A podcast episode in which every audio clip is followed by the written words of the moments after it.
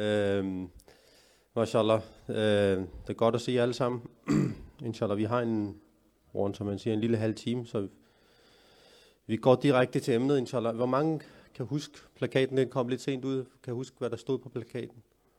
Ja, mashallah, hvad siger du, bror?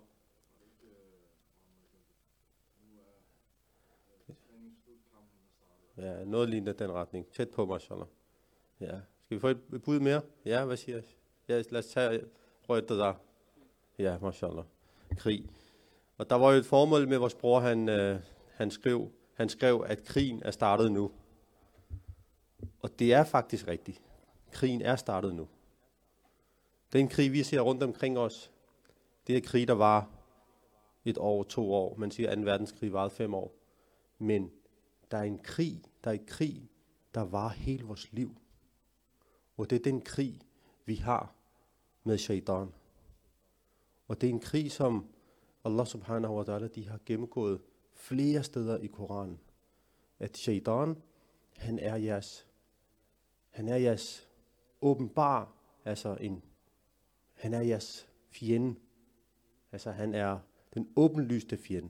Ikke noget med, der er ikke noget, der bliver lagt skjult. Der er ikke nogen hidden agenda eller noget. Han siger det direkte. Så derfor er det rigtig, rigtig vigtigt, mashallah, og det er rigtig godt at se jer, mashallah, alle sammen.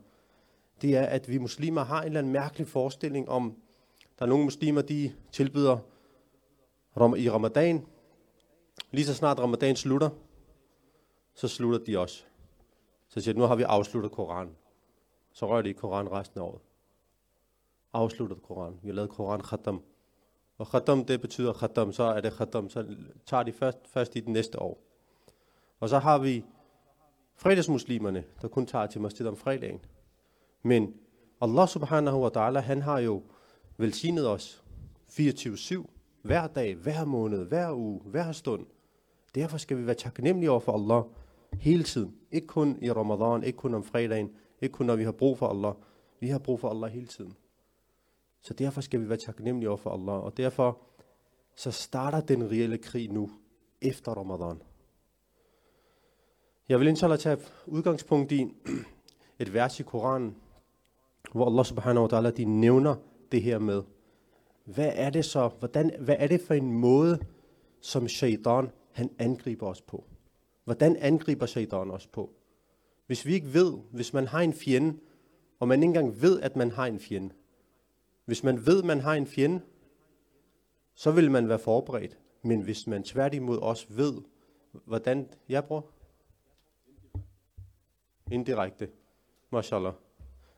Jeg kommer ind på det også, inshallah. Det er, det er rigtigt, hvad I siger. Øhm, men når man ved, man har en fjende, og når man også ved, hvordan han angriber en. Og man ved også, hvordan han angriber en, og hvad han vil bruge til at angribe en. Så er det jo faktisk ret vildt, at hvis man så alligevel taber til ham, når vi har fået så mange informationer at vide om ham. Og hvad er det så, Shaytan, han gør? Hvad er det det første, han siger? Han siger til Allah subhanahu wa ta'ala, da Allah de sagde til ham, at han er blevet, han var vildledt, og han skulle ud af Jahannam, og han skulle, at han fik et liv til dommedagen, til de sidste mennesker var, så sagde han til Allah. Prøv at lægge mærke til det direkte oversættelse af Koranen, hvad han siger til Allah. Han siger, og jeg vil bestemt lede dem vild og væk deres værtslige begær. Det vil sige, han siger til Allah, at jeg vil absolut vildlede dem. Og jeg vil, væk, jeg vil væk deres værtslige begær. Det vil sige, jeg vil, jeg vil sige til dem, at det her, det er den her dunya, kærlighed til dunya, og de her ting rundt omkring jer. Jeg vil vække det i dem. Jeg vil give dem falske håb. Og jeg vil vildlede dem.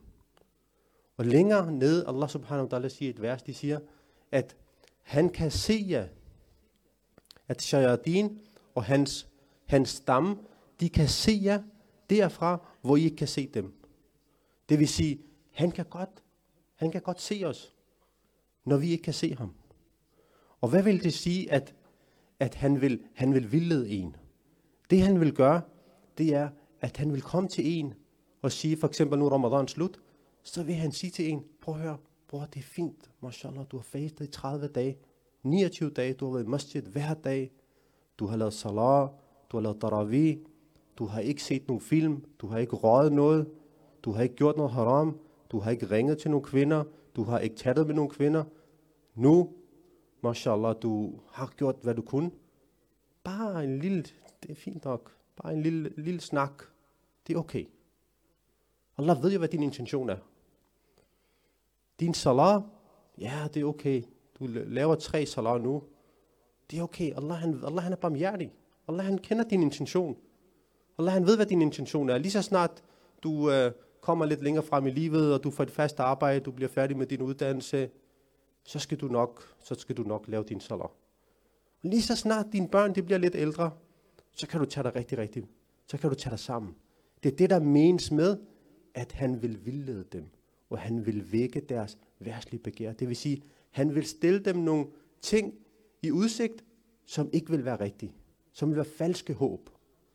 Han vil, han vil komme til dem fra højre og venstre, og han vil, han vil give os falske håb. Han vil sige, det er fint, at du øh, i din ramadan, der, der lavede du din salat på arbejde. Uden for ramadan, det er okay. Allah, han ved jo, det der med at tjene penge, det er jo også, det er jo også, det er jo også fard, at du skal jo også tjene penge. Så det er jo også noget, du skal. Og namaz, salat, det er også noget, du skal. Så det er fint nok, du opfylder det mindste en fard. Sådan vil han komme og påvirke en. Og han vil, som jeg snakkede om her den anden dag, han vil påvirke mig anderledes, end han vil påvirke jer. Han vil komme, han vil påvirke mig igennem mine følelser, min erfaring, mine problemer, mine venner, min familie. Du ved, ligesom når landshold, de spiller mod hinanden, ikke? De studerer, de studerer, de ser videoer af deres hold, og så sidder de og noterer. De laver en strategi. De siger, ja, ham der forsvarsspilleren, han, han løber ikke så hurtigt, så vi må hellere sætte en, der kan løbe hurtigere end ham, og ham bak der, han er sådan, og han er sådan. Sådan sidder de og studerer en hver af os, og de har en plan for en hver af os. De siger, ham der, de, de prøver sådan at, at holde lidt øje med, og siger, okay, ham der, han går tidlig i seng. Det vil sige, hvis han går tidlig i seng, så har han lettere ved at, at vågne op til morgenbøn. Så vil han sige, okay, men han har så også luret på et eller andet tidspunkt, at den person af os, vi har måske også en lille interesse i noget Netflix. Så vil han komme til dig og sige, inden du går i seng, når du går i seng, han vil sige, prøv at høre, den her nye serie, den er lige kommet. Du kan lige nå at sige femogfyrre minutter. Du kan lige nå at se femogfyrre minutter. De der femogfyrre minutter, de bliver til halvanden time. Du sover sent, khalas, din fajr, den er røget. Sådan studerer, sådan, sådan studerer shaytan hver af os. Han ved, at den her person, omkring klokken otte, der gør han et eller andet. Så kvart i otte, så vil han begynde at arbejde på dig. Sådan planlægger de hver af os. Og vi tror, at det er os. Vi kan, vi kan gøre, hvad vi, vi gør sådan her, og så sker det her. Vi giver dem, hvis vi nu bare gør lidt, noget der ikke er helt tilladt, så overlever vi nok. Men shaitan, han noterer det. Han har et helt hold, der noterer de her ting. Når de har så fået de her ting, så begynder de at påvirke os. Det er hans første angreb. Ved hvad hans næste angreb det er? Det er, at han siger, han siger til den her person, han siger, når han har fået ham på det her, ikke også, så begynder han at, at arbejde på vores tanker. Så begynder han at arbejde på vores tanker. Hvis der er nogle personer, der har en interesse for en, en, en kvinder, eller biler, eller store huse, eller nogle af de her ting, som han faktisk ikke er, ikke er helt tilladt. Jeg siger, at han har interesse for en stor bil, men han har ikke råd til det. Han skal ud og tage et lån, og han skal tage renter. Men det er ikke tilladt. Det shaitan, han så gør, det er, at han, han begynder at påvirke dig. Han begynder at komme med de her, de her tanker om, om den her bil. Dag, nat, aften. Hver gang du ser den her bil, du får lyst til, du får lyst til den her bil. Og han vil begynde at komme med de her tanker til dig, tanker til dig, tanker til dig.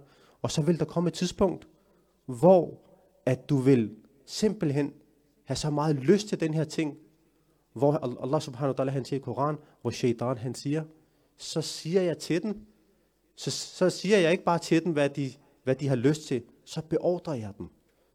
Fordi at det påvirker dig så meget, så beordrer han dig til at gøre haram. Så får han dig til at lave noget, der haram. Fordi at han har påvirket dig så meget, og fordi du har ladet ham komme ind til dig så meget. Når så tiden kommer, når hjernet er varm, så slår han til. Og så er der rigtig mange mennesker, der falder i den. Så laver de noget haram. Fordi at de har ladet shaitan komme ind et eller andet sted fra. Fordi at vi ikke er opmærksomme på, at shaitan, han er vores fjende. Og han er vores åbenlyse fjende. Og vi skulle, vi skulle beskytte os fra ham. Fordi han er jo den, der har, der har faktisk lovet Allah. Oh Allah, jeg vil prøve at tage så mange som muligt af, din, af de her dine skabninger med i ilden. Det har han lovet. Det, det, er, den, det, er, den, det er den væddemål, han har, han har lavet med Allah. Det er, den, det er den dialog, han har haft med Allah. Og vi skal ikke bare tænke på, at shaitan, han er hvem som helst. Shaitan, han var jo han var en meget viden skabning. Han var jo en, han var jo en jinn. Så her er der en anden detalje. Mange gange så tror vi, at bare fordi vi kommer i masjid, bare fordi vi lytter til nogle oplæg, så er vi, så er vi reddet. Fordi vi har læst nogle bøger, eller fordi vi har hørt nogle hadis. Shaitan, han var en af de mest lærte personer. Der er ikke nogen af os, der har kommunikeret med Allah direkte. Han kommunikerede med Allah direkte. Han har set engle komme ned. Han har undervist englene. Til Badr, der så han englene komme og hjælpe sahaba, og så stak han af. Så han har set alt det, som vi ikke har set. Men stadigvæk farede han vild. Og hvorfor gjorde han det? Fordi han, han tænkte på sig selv. Han tænkte på sig selv. Og det er også en af de ting, som man skal være meget, meget forpasselig med. Den her, den her arrogance, nogle gange vi har. Selvom vi ved, hvad der er rigtigt og hvad der er forkert, så holder vi fast. Jeg ved for eksempel, at der er for eksempel et eller andet politisk parti eller en holdning, som jeg ved er rigtig. Men fordi ham, der sidder over for mig, han, jeg, jeg bryder mig ikke om ham, eller jeg bryder mig ikke om hans familie, eller jeg bryder mig ikke om hans baggrund, så holder jeg fast i det, jeg mener. Selvom jeg ved, det er rigtigt. Selvom jeg ved, at det, han siger, er rigtigt, så holder jeg stadigvæk fast i den holdning, som jeg har. Bare fordi jeg ikke bryder mig om ham. Og nogle gange så diskuterer vi med vores kone, så holder vi også stadigvæk fast i, det der er rigtigt. Det der er forkert, selvom det, selvom det er rigtigt. Fordi man siger, ja ja, men det er jo, jeg skal jo ikke, jeg skal jo ikke tabe ansigt foran min kone, eller foran de her mennesker. Den her kvalitet, det er en kvalitet, som shaitan han havde. Altså shaitan er jo ikke bare blevet shaitan, fordi han er jinn. Shaitan er jo blevet shaitan, fordi han havde nogle, han havde nogle kvaliteter. Og hvis mennesker har de kvaliteter, så bliver de også shaitan. Og det er det, man skal, det er det, man skal huske. Fordi hvad var det, shaitan han gjorde? Han vidste godt, at Allah, han er haq. Når shaitan han kommunikerer med Allah i Koran, ikke også? Ved hvad han, kan, ved, hvad han siger? Ja Rab. Han siger, ja Rabbi. Åh min skaber. Og så, så kommunikerer han. Han kalder ham også, åh min skaber. Han siger ikke, Allah ikke eksisterer. Han har, han har jo han har set det hele. Men hvor var det, han gik galt? Han vidste jo godt, at hvis Allah befaler ham noget, så skal han udføre det. Så han vidste jo godt, hvad der var rigtigt og hvad der var forkert. Men han lukkede bare øjnene, fordi han sagde, nej, det er uretfærdigt over for mig. Han var ikke tilfreds med det, som Allah havde bestemt for ham. Hvorfor var det, at jeg skal lave sajda til Adam? Alayhi salam. Hvorfor er det ikke mig? Så han var ikke tilfreds med det, Allah havde besluttet for ham. Og de kvaliteter, nogle gange skal vi se, er vi tilfreds med det, Allah han har besluttet for os? Hvorfor snakker folk ikke sådan til mig? Hvorfor snakker folk til mig? Hvorfor har jeg det sådan? Hvorfor er der folk, der har mange flere penge, end jeg har? Hvorfor har folk en bedre status, end jeg har? Men er det folk, der har bestemt den status, de har? Det er jo Allah, der har bestemt, hvilken status de har. Det er Allah, der har givet dem, hvis de ser pænere ud end os, hvis de er højere end os, hvis de er sundere end os, hvis de er mere raske end os, hvis de har bedre helbred end os. Det er jo Allah, der har givet dem dem. det her helbred. Så når man så begynder at stille spørgsmålstegn ved Allah, så er det faktisk nogle af de kvaliteter, som Shaytan han besad, som vi begynder at have. Fordi så begynder vi også at ligne, begynder vi også at ligne Shaytan. Og det er der, at nogle gange, når vores lyster, de overtager Allahs regler og Allahs lovgivning, det er der, hvor, det er der, hvor vi helt begynder at falde i Shaitans hænder. For eksempel en person, han ved godt, at Allah han siger, det her det er ikke tilladt, det her det er heller ikke tilladt. Men han gør det. Men når han skal til at bede, så siger han, Allahu Akbar, Allah er den største. Men Allah er jo ikke den største, hvis du ikke lytter til Allah. Så er det jo dine lyster, der er blevet de største. Så er det jo den lyst, som du havde, der er blevet din største. Det er dem, der er blevet, det er dem, der er blevet din, din ilah. Fordi Allah havde jo sagt til dig, at den her lyst, eller det her må du ikke gøre. Så det ikke lige bliver. Derfor er det vigtigt at se, når vi siger Allahu Akbar, der er to dimensioner af Allahu Akbar. Den ene dimension, det er den fysiske. Vi står alle sammen i Masjid, vi siger Allahu Akbar. Alle sammen kan se en. MashaAllah, vi første saf, vi læser namaz, vi laver salat. Men der er også en Allahu Akbar inde i dit, inde i dit hjerte. Hvem tror du er den, er den største? Hvem i dit hjerte er den største? Er det den lyst, som du står foran? Er det den blik, som er haram? Eller du får muligheden for at lave nogle hurtige penge? Haram, er det det? Eller er det Allah, der er den største?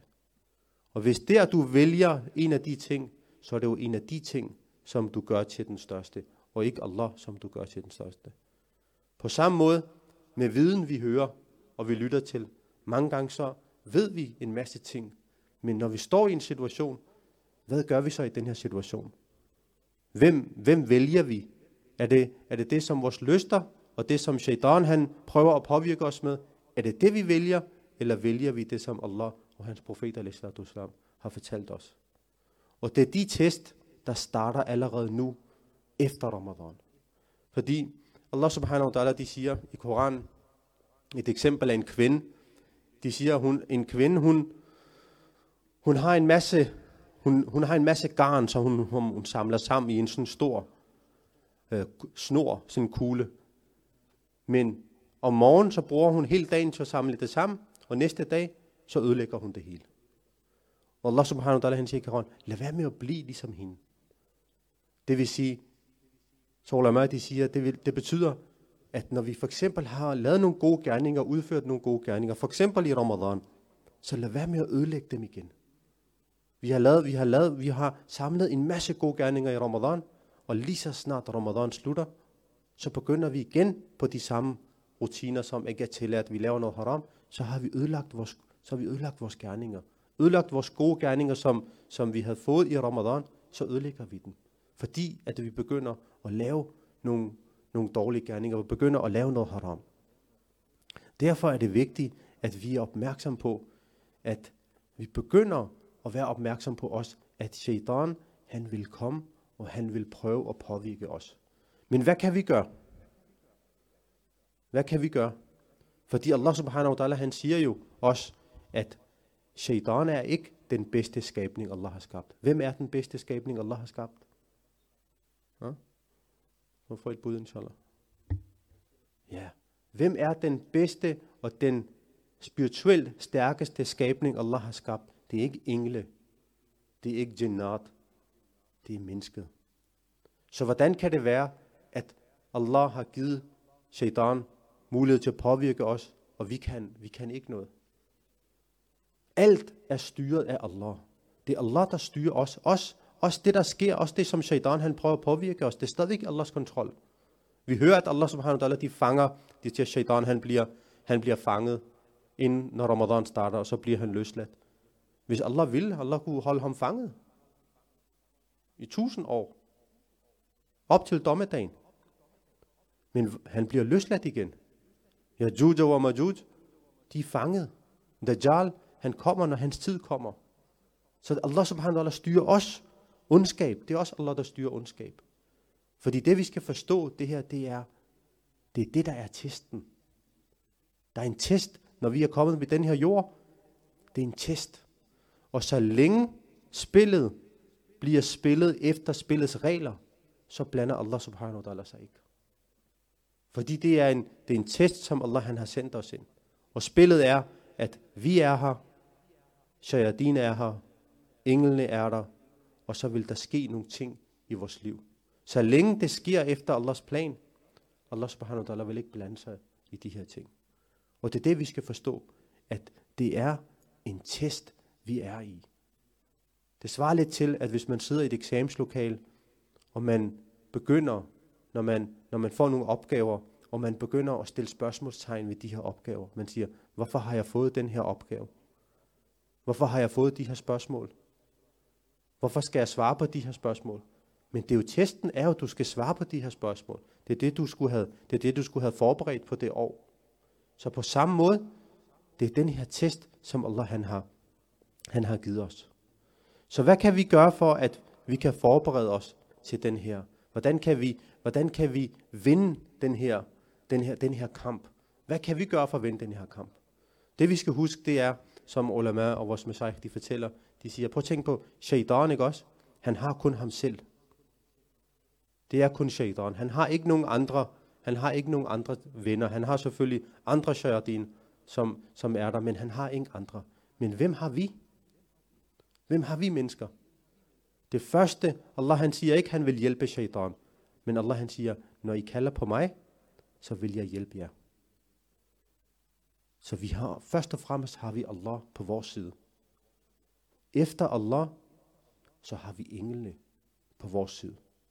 Efter englene, så har vi profeten alayhi salam, og alle de profeter, der har været, og alle de sulaha, ulama, der har været, det er dem, vi har på vores side.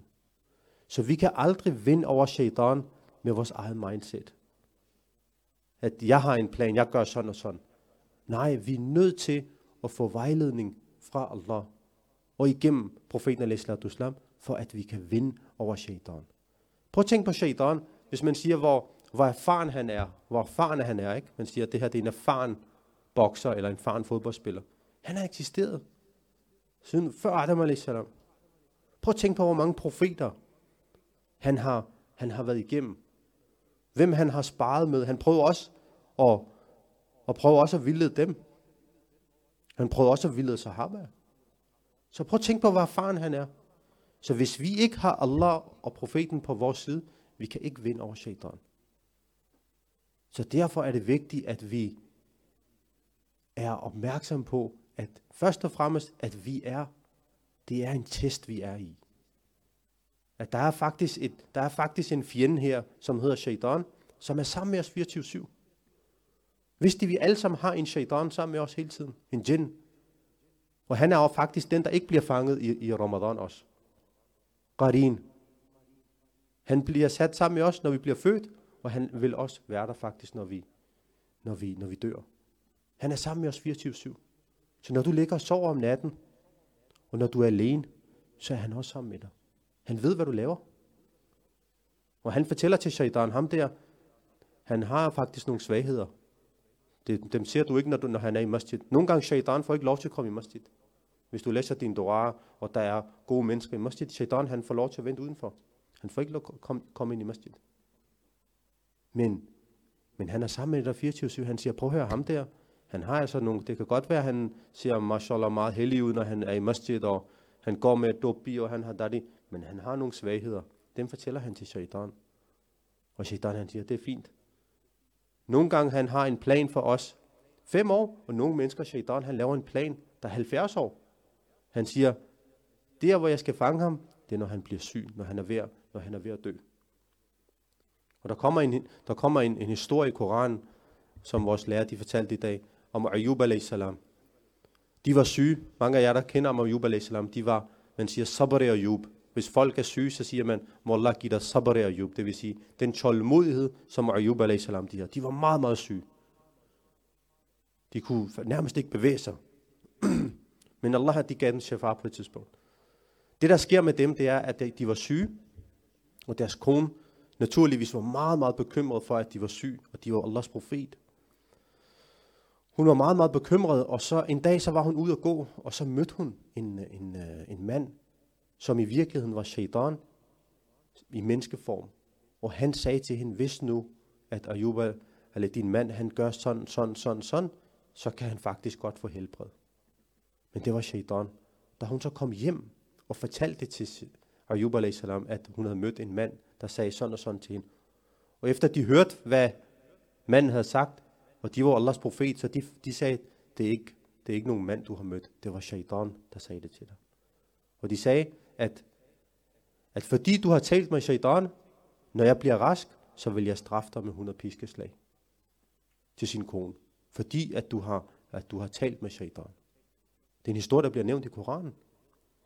Og da Allah så gav dem Shifa, og de sagde til hende på et tidspunkt, de sagde, at nu vil jeg gerne opfylde mit løfte til Allah, mit løfte, som jeg gav dig, at jeg vil straffe dig.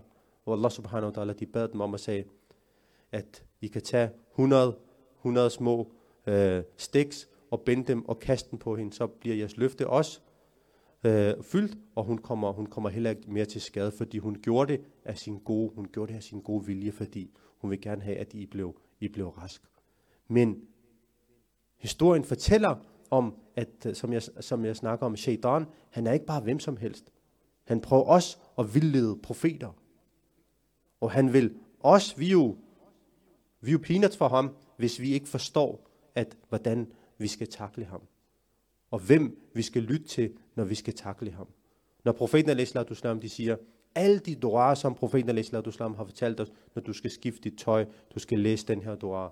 Når du går på toilettet, du skal læse den her dua. Når du skal ud hjemmefra, du skal læse den her dua. Når du skal i masjid, du skal læse den her dua. Hvorfor? Hvorfor alle de her duaer? En af årsagerne til, at vi skal læse de her duaer, det er for, at vi kan blive beskyttet mod Shaytan. Og vi kan få den hjælp fra englene, at de kommer og beskytter os. Når du læser efter Maghrib, når du læser de dua efter Maghrib, når du læser de dua efter Fajr, når du læser dua inden du sover, at de beskytter os mod den her påvirkning fra Shaytan. Og en anden ting, som ulama, de fortæller, at hvad kan, kan vi gøre for at modvirke de her ting, så vi får lyst til at og lytte til Allah subhanahu wa ta'ala mere, så det bliver lidt lettere for os at, pr- at gøre gode gerninger. Det er nøglen til det, det er taknemmelighed. Det er at lave shukr af Allah. Det er alt det, som Allah han har givet os. Vi har, vi har mange gange rigtig meget fokus på det, som Allah han ikke har givet os, men have fokus på det, som Allah han har givet os. Prøv at tænke på, hvor meget Allah har givet os. Nogle gange, vi tænker ikke så meget over, hvad Allah har givet os, men vi har fokus på det, Allah ikke har givet os. Prøv at tænke på mange af os, der sidder her. Vi er jo ikke, vi er jo ikke etniske danskere. Vores forældre kommer fra fattige lande. Vi har været nede i vores hjemland og set, hvordan folk har det. Der er folk, der arbejder femten timer om dagen, efter de har arbejdet en uge. Manden, de arbejder for, han siger, bare gå hjem med dig. Der er ikke nogen penge til dig. Han kan ikke engang gå til politiet, han kan ikke noget som helst. Men hvad er forskellen på os og dem? Har I nogensinde tænkt over det? Hvad har vi gjort anderledes for, at vi fortjener det her liv i sus og dus i Danmark? Man siger, at Danmark det er, det er et smørhul.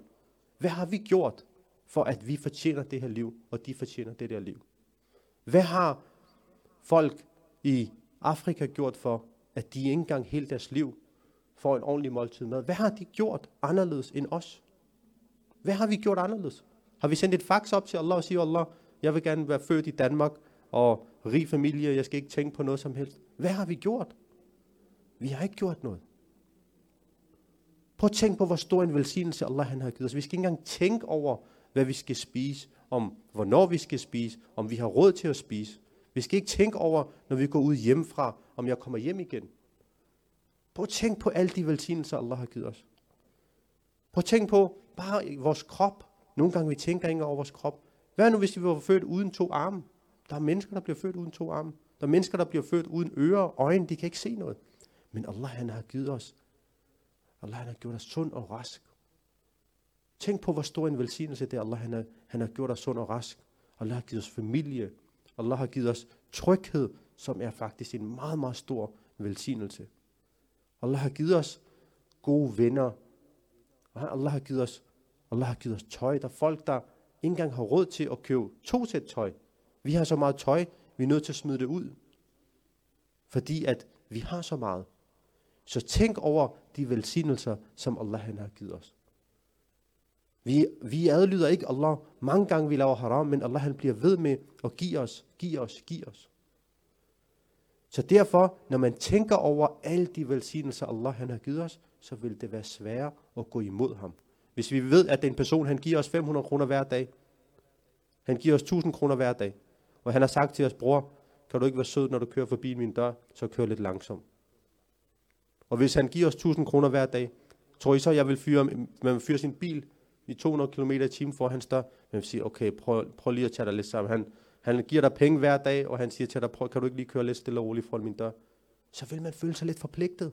Man var lidt taknemmelig, man siger, okay, prøv at se, han gør så meget for mig. Kan jeg ikke engang køre lidt, kan jeg ikke engang køre lidt langsommere foran hans dør?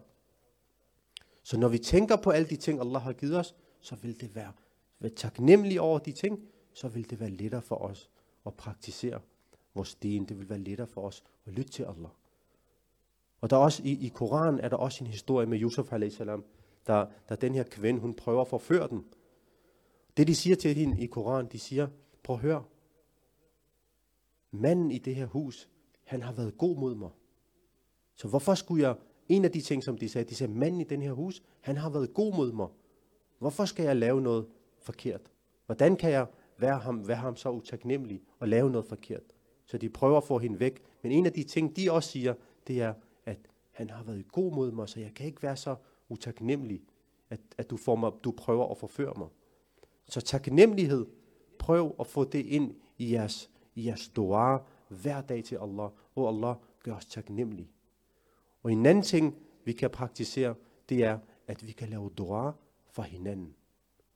Ved I, hvad det betyder at lave dua for hinanden? Mange gange, Allah subhanahu wa ta'ala, eller profeten alayhi salam, de siger i en hadis, at når en muslim, mand eller kvinde, når de laver en dua for en anden muslim, ved I, hvad der så sker? Allah han sender en engel ned. Speciel engel, som har ingen anden funktion. Når du laver en dua bag en muslims ryg, uden at fortælle ham det, Allah han sender en engel ned. Den her engel, den kommer ned, og han siger, må Allah acceptere det samme for dig. Subhanallah. Prøv at tænk på, at vi går til folk i dag, vi siger, prøv at bror, kan du ikke lave dua for mig? Men Allah han sender en engel speciel ned, som laver dua for dig. Når du laver dua for en anden muslim. Imam Ahmad bin Hanbal, de plejer at sige, ulama, de siger, de plejer at sige, at de har en liste med folk, som de plejer at lave dua for. Fordi de sagde, at jeg har erfaret i mit liv, at når jeg laver dua for andre, jeg har større håb, at den bliver accepteret, end at jeg laver dua for mig selv. Og vi taler om en imam, som plejede at recitere en koran hver nat. I, i salat. Imam Ahmad bin Hanbal.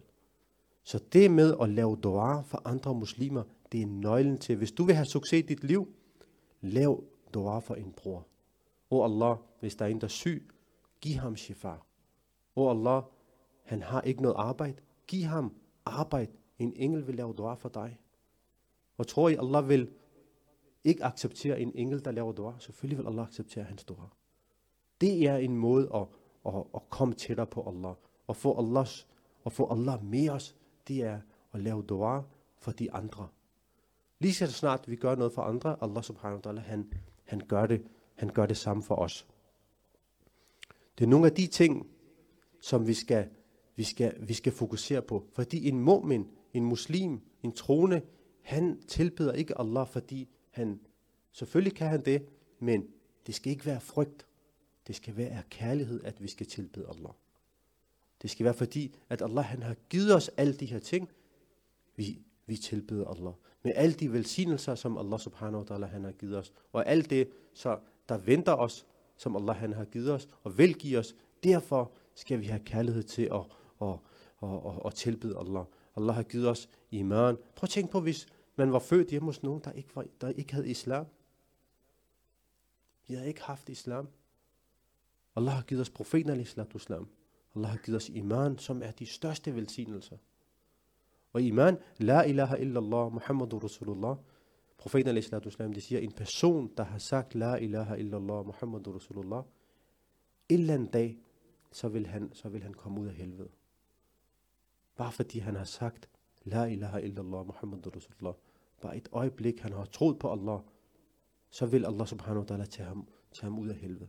Det er værdien af La ilaha illallah.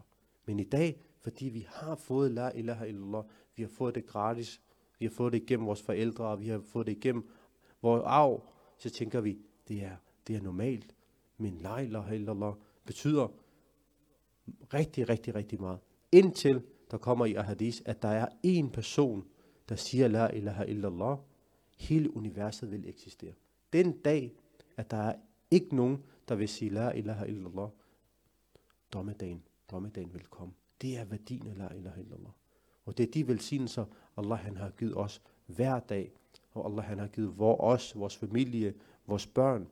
Det er de ting, vi skal takke Allah for. Og det er de ting, vi skal bede Allah for. For hvad sker der, når vi takker Allah for alle de velsignelser? Allah han giver os mere. Hvis vi vil have, at Allah skal give mere, så skal vi takke Allah for de ting.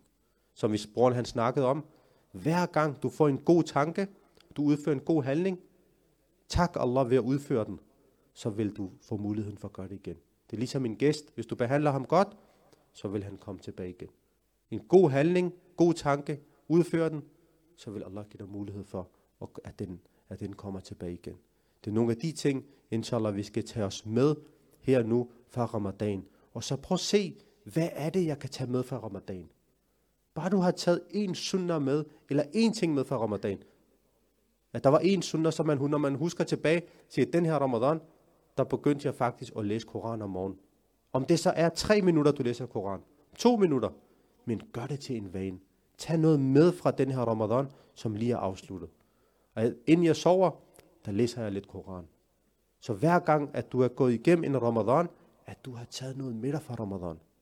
Det minder dig om den her Ramadan. Jeg begyndte at praktisere det her i Ramadan. Før, jeg lavede ikke bøn. Nu er jeg i det mindste begyndt at lave min faraid. Nu er jeg begyndt at fokusere lidt på mig selv. Jeg er begyndt at sige, okay, nu har jeg levet i de her tyve, tredive, fyrre år, femogfyrre år, hvor jeg ikke vidste de her ting. Men nu er det mindste, jeg har fået noget viden. Hvordan kan jeg, hvordan kan jeg fokusere på mig selv? Og det er aldrig for sent.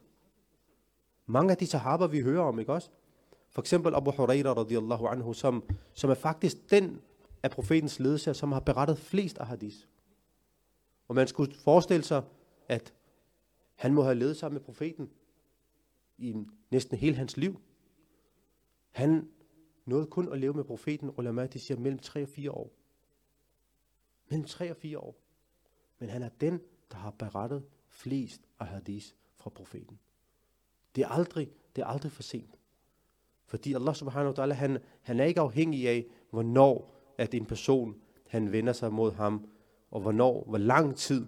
Allah, han, han kigger på, han kigger på vores hjerter. Allah, han siger, hvor meget vil han? Vil han det her? Så vil Allah subhanahu wa ta'ala også hjælpe os.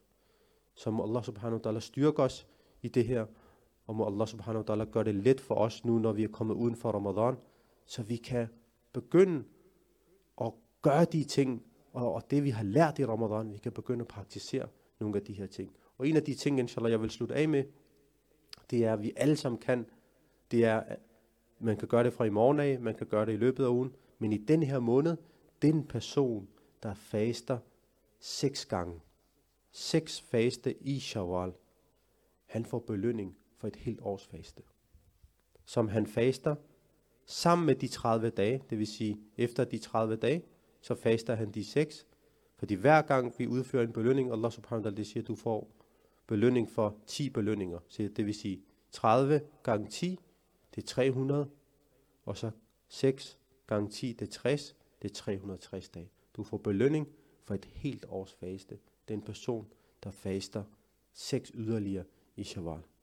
Og en af, en af, en af visdommene bag det her, det er ulama, de fortæller, de siger, det er fordi Allah subhanahu wa ta'ala vil gerne fortælle os, tilbedelse er ikke stoppet i Ramadan, efter Ramadan.